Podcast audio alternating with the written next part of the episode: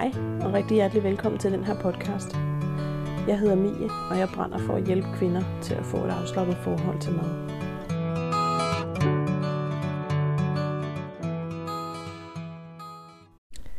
Velkommen til. Så er vi på den igen. Vi er kommet til Los Afsnitos Numbers Dos. På dansk kunne vi også sige, det er podcast afsnit nummer to, vi ser, som vi er i gang med. Og i dag tænker jeg, at det skal handle om det her med, hvordan du kan komme et skridt nærmere et mere afslappet forhold til mad. Jeg coacher primært kvinder. Der er også et par mænd engang imellem, men det er primært kvinder, til netop det her med, hvordan man kan få et øh, mere afslappet forhold til mad. Og noget af det første, jeg typisk spørger dem om, det er, hvordan deres forhold til mad er på nuværende tidspunkt. Fordi på den måde, så giver det lidt et indtryk i, hvad udgangspunktet er. Det kan nemlig være rigtig svært at ændre på noget, hvis man ikke ved, hvad udgangspunktet er. Det giver ikke rigtig noget indblik i, hvad man egentlig gerne vil ændre på, eller hvad man gerne vil arbejde hen imod. Så på den måde, så er det en rigtig god måde at, at starte. Det er simpelthen at finde ud af, hvordan er mit forhold egentlig til mad på nuværende tidspunkt. Jeg kan huske, at jeg engang spurgte en af mine klienter netop om den her sætning. Hvordan er dit forhold til mad? Og hun svarede, det er rigtig godt. Jeg elsker mad. Og det er dejligt. Der er ikke noget galt i det svar overhovedet. Men jeg kan ikke lade være med at smile lidt af det, fordi det jeg tænker, når jeg spørger, og som jeg også håber, du vil reflektere over, når du skal stille dig selv det samme spørgsmål, det er lidt mere, i hvad for nogle situationer har du brug for at arbejde med maden, eller dine madvaner, eller dine madtanker. Så det kan jo lige så vel være noget mere dybdegående, som der ligger i det. Og måske ikke bare lige, hvad synes du om mad, eller hvad er din livret? Det er sådan lidt spadestik dybere, det her spørgsmål. Hvordan er dit forhold til mad? Når vi er blevet klogere på den nuværende status, og hvordan forholdet til mad det egentlig ser ud på nuværende tidspunkt, så er det nemlig typisk også nemmere at så forholde sig til, hvordan man godt kunne tænke sig det så ud. Og det er ikke fordi, det skal være et eller andet drømmende, fluffy, noget som der er langt ude i fremtiden, eller helt vildt besværligt at opnå. Men det gør bare, at så ved vi, hvor vi står nu. Vi ved, hvad startpunktet er. Og det gør det bare nemmere at kunne tage første skridt. Det gør det nemmere at vide, hvad er det så, vi kan gå i gang med. Og så kan det altid være en god idé at spørge sig selv i det hele taget. Hvad ligger der overhovedet i ordene afslappet forhold til mad? For nogen så klinger det bedre at kalde det fleksibelt forhold til mad, neutralt forhold til mad, eller et helt andet ord. For mig så giver det bare rigtig god mening at kalde det afslappet, fordi det er sådan, det har været i min egen proces, og det er sådan, jeg vælger at se på det ord. Men det skal være fuldstændig op til dig selv at vurdere, hvad der lyder bedst i dine ører, og hvilket begreb du har brug for at bruge. På rigtig mange dameblade, så hører man ordet kost. Og nu siger jeg en sætning, som der nok for altid vil sidde lidt i baghovedet på dig, i hvert fald næste gang du læser den her overskrift på det dameblad. Det kommer nemlig lidt an på, hvordan man ligger trykfordelingen. Eller trykfordelingen, som man siger. Spis varieret kost. Det er sådan, du læser det. Men man kunne også vælge at se det med et glimt i øjet. Spis varieret kost. Og det kan de skulle selv være. Der er virkelig stor forskel på, hvordan man ser på de forskellige ord, og hvilken betydning de forskellige ord de har. Så med far for at lyde som endnu en lokkende overskrift, som der skal få dig til at tro, at her er svaret på, hvordan du bærer dig ad, så har jeg alligevel lidt lyst til at byde ind med lidt inspiration. I hvert fald håb på, at det kan inspirere. Til hvad du i hvert fald kan gøre. Ikke noget, du skal gøre, men noget, som du kan gøre. For et par år tilbage, inden der var corona, og landet det så helt anderledes ud, og der ikke var forsamlingsforbud osv., så, videre, så var jeg faktisk ude og holde øh, et par foredrag. Det var jo et mega fedt, og noget jeg virkelig ser frem til at kunne arrangere igen, når omstændighederne de lige tillader en lille smule mere. Nå, men der snakkede jeg helt lavpraktisk rigtig meget om det her med, hvordan man netop kunne få et mere afslappet forhold til mad.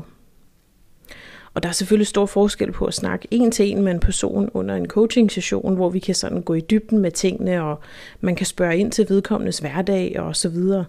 Eller snakke til en større forsamling, som det for eksempel er, når man snakker til, til et foredrag. Der vil det alt andet lige bare være mere generelt.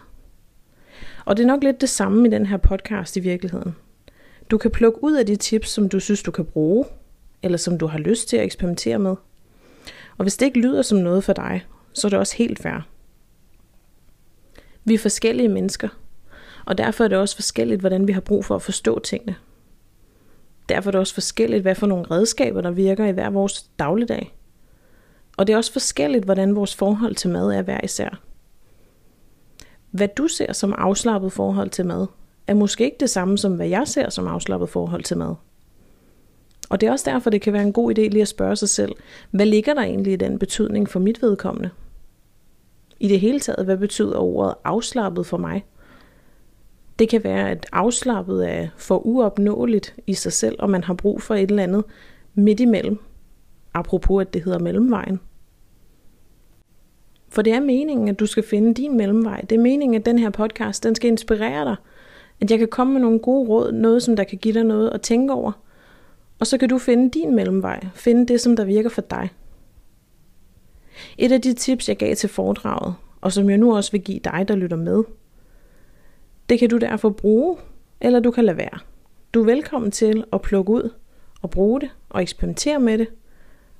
Og hvis det slet ikke lyder som noget for dig, så ser du bare bort fra det. Et skridt nærmere et mere afslappet forhold til mad, det kan være at kalde det mad frem for kost. Jeg tror på, at når det kommer til ens mindset omkring madvaner, kropstanker, sundhed og spisemønstre, så er der i og for sig ikke nogen rigtig eller forkert måde at gøre det på. Vi er alle sammen forskellige mennesker. Vi har forskellige hverdage, vi har forskellige jobs, vi vejer noget forskelligt, vi ser forskellige ud, vores tanker er forskellige. Alt er individuelt.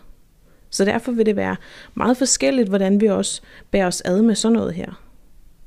På min rejse fra forstyrret spisning og forstyrret forhold til, til mad, til at være mere afslappet i min holdning til mad, så var det en kæmpe game changer, da jeg begyndte at se helt anderledes på maden. Da jeg lige pludselig så det som mad frem for kost. For mig så er mad meget mere relaterbart. Ordet det klinger bare bedre for mig. Det er noget, jeg har lyst til både at være nysgerrig på, men også noget, jeg mere har lyst til at spise. Hvorimod kost, det blev på en eller anden måde sådan en reminder om slankekure og en ihærdig søgen efter at se ud på en bestemt måde eller opnå et eller andet bestemt slankeideal. For mig så er mad mere sådan et hverdagsord. Forstået på den måde, at jeg kan ikke genkende til det. Jeg kan forstå det. Jeg kan forholde mig til det. Jeg kan forholde mig til at spise mad, men jeg kan ikke forholde mig til at spise kost. For mig så er mad et positivt ord. Og det er noget, som jeg associerer med noget behageligt. Så første skridt for mig mod et mere afslappet forhold til mad, det var faktisk at begynde at kalde det for mad frem for kost. Det blev lige pludselig fuldstændig noget, der var helt nede på jorden, og som jeg lige pludselig kunne forholde mig til. Fordi mad var jo bare mad. Kost, det var ligesom om, i mine ører, så var det altid en grøn smoothie, eller et eller andet, som der skulle detoxe kroppen eller noget. Det var altid et eller andet sådan abstrakt, virkelig helseagtigt. Og mad, det var mad. Det var det, jeg spiste til dagligdag. Det var det, som der på en eller anden måde var en del af livet, uanset hvad. Jeg kunne ikke lade være med dengang at tænke, at hvis man for eksempel skulle til en fødselsdag eller juleaften, så var det ikke kost. Det var mine tanker dengang i hvert fald. Hvor at det kunne jeg bedre putte ind i kassen, der hedder mad. Mad, det var ligesom det hele. Og det gjorde det meget nemmere for mig at se på det med meget mere afslappede øjne. Og det tip har jeg lyst til at give videre til dig, hvis det er noget, du kan bruge. Der er ikke nogen, der siger, at det er den rigtige måde at gøre det på overhovedet. Men det kan være et skridt, du kan bruge. Der er mange, der tror, at når man har et afslappet forhold til mad, så betyder det også, at man slet ikke tænker på mad. Og det behøver altså ikke være tilfældet. Faktisk ville det næsten være helt kedeligt, hvis det var tilfældet. Der er ikke noget galt i at tænke på mad. Og glæde sig til et måltid, eller se frem til den morgenmad, man skal spise i morgen, eller at man virkelig glæder sig til den brunch, man måske skal spise næste weekend. Der behøver ikke at være noget galt i at have madtanker. Og det kan man sagtens have, selvom man har et afslappet forhold til mad. Der hvor madtankerne de kan være rigtig bøvlede og rigtig tunge at rende rundt med, det er, hvis de er negative, eller hvis de fylder rigtig meget for dig. Hvis de på en eller anden måde ødelægger dit humør, eller er med til at sætte en stemning for, hvordan du egentlig går og har det. Det kan i sig selv være rigtig stressende, og det kan også være rigtig deprimerende. Hvis mad og madtanker, madsituationer, det kommer til at fylde rigtig meget for dig, og påvirke dit humør, påvirke din dag, påvirke din dagligdag i det hele taget, så er det, det kan være rigtig tungt at rende rundt med. I virkeligheden så er de der madtanker jo kun et problem, hvis det er et problem for dig. For hvis det er stressende, negative og destruktive tanker, som der egentlig bare består af dårlig samvittighed og fylder for meget i dit hoved, så er det, det kan være rigtig tungt at gå rundt med. Men det behøver det ikke at være i alle tilfælde. Man kan sagtens have madtanker af forskellige art. Så det behøver ikke kun at være med den dårlige samvittighed, at man har dårlig samvittighed over den mad, man allerede har spist, eller at man fortryder noget mad, man allerede har spist. Det kan som sagt også være, at man glæder sig til den mad, som man skal spise. For nogen så fylder madtanker så meget, at man har det sådan. Enten så tænker jeg på mad, jeg glæder mig til at spise, eller også så tænker jeg på mad, jeg fortryder at have spist. Og begge dele kan fylde rigtig meget. Men det er ikke sikkert, at det er negativt. Det ved du bedst selv. Der er bare det ved de der madtanker, at i nogle tilfælde, så kan det være sådan en ond cirkel af, at man har dårlig samvittighed. og Det får en til at tænke, nu kan det også bare være lige meget, nu kan jeg lige så godt bare spise. Så spiser man noget mad, så får man dårlig samvittighed over, at man spiser mad. Så tænker man, nu kan det også bare være lige meget. Og på den måde, så kører den der onde cirkel egentlig bare rundt i ring. Og det er derfor, det kan være rigtig vigtigt at tage hånd om de der madtanker. Og madtankerne er på en eller anden måde noget, som der udspiller sig i, hvordan ens forhold til mad er. Hvilket leder mig tilbage til det, jeg spurgte om i starten. Hvordan er dit forhold til mad lige nu? Der er en grund til, at det kan være rigtig vigtigt at tage hånd om, eller i hvert fald bare forholde sig til. Det er, fordi det på en eller anden måde kan udspille sig på rigtig mange områder i dit liv, hvor du måske ikke lige er klar over det. Hvis madtanker fylder enormt meget for dig i forskellige situationer i din hverdag, så kan det i virkeligheden spænde ben for mange andre ting, end bare det at spise. Det kan være, at du bliver så påvirket negativt af det, at du får en dårlig arbejdsdag. At du ikke præsterer ordentligt på dit arbejde, når du endelig er på arbejde. Det kan være, at dine madtanker de fylder så meget i det, du kører hjem fra arbejde, fordi du har dårlig samvittighed over, at du kom til at spise den kollegakage, mens du var på arbejdet. Og mens du så kører hjem i bilen, spiser du noget andet, fordi du har fået dårlig samvittighed. Når du kommer hjem, går du i gang med aftensmaden. Du spiser lige lidt af aftensmaden imens, for bare lige at smage det til. Og så får du dårlig samvittighed over, at du også gjorde det senere. De her madtanker, de kan være rigtig negative og destruktive, og føre til endnu en spisning, endnu en negativt lavet spisesituation.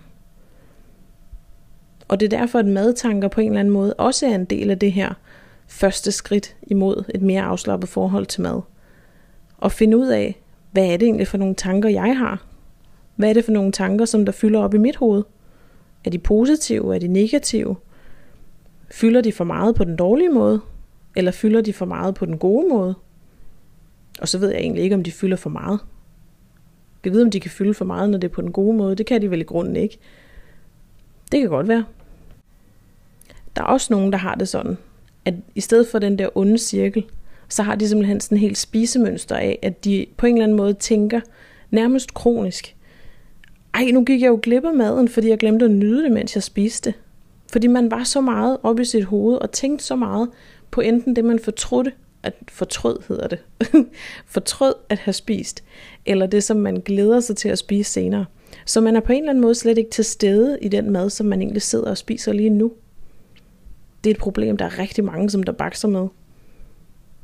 Og det kan være skidesvært at ændre på. Måske man sidder imens man spiser sin aftensmad og forholder sig til, ej, nu kommer jeg også til at spise brød med smør til morgenmad. Jeg havde ellers sagt til mig selv, at jeg gerne vil holde mig for kulhydrater. Jeg vil egentlig også gerne helt springe over og, og putte smør på brødet, fordi det har jeg hørt skulle være sundere. Der kan være sindssygt mange madtanker, som der fylder rigtig meget, og som egentlig fylder på nogle uhensigtsmæssige, uhensigtsmæssige det var godt nok svært at sige, tidspunkter, hvor du egentlig burde være til stede i livet og til stede i den mad, du sidder og spiser lige nu. Så det er derfor, det kan være relevant på rigtig mange områder at finde ud af, hvordan er dit forhold til mad? Og hvordan er dit forhold til sætningen at få et afslappet forhold til mad? Hvad betyder det egentlig for dig? I det hele taget, så kan det godt lyde sådan meget abstrakt det der, men jeg vil gerne have et mere afslappet forhold til mad. Fordi det kan lyde sådan meget generelt, og det er det i og for sig også. Så et andet sted, du også kunne starte, det kunne også være at finde ud af helt specifikt, på hvilket tidspunkt på dagen vil det være overskueligt for dig at gøre en ting anderledes.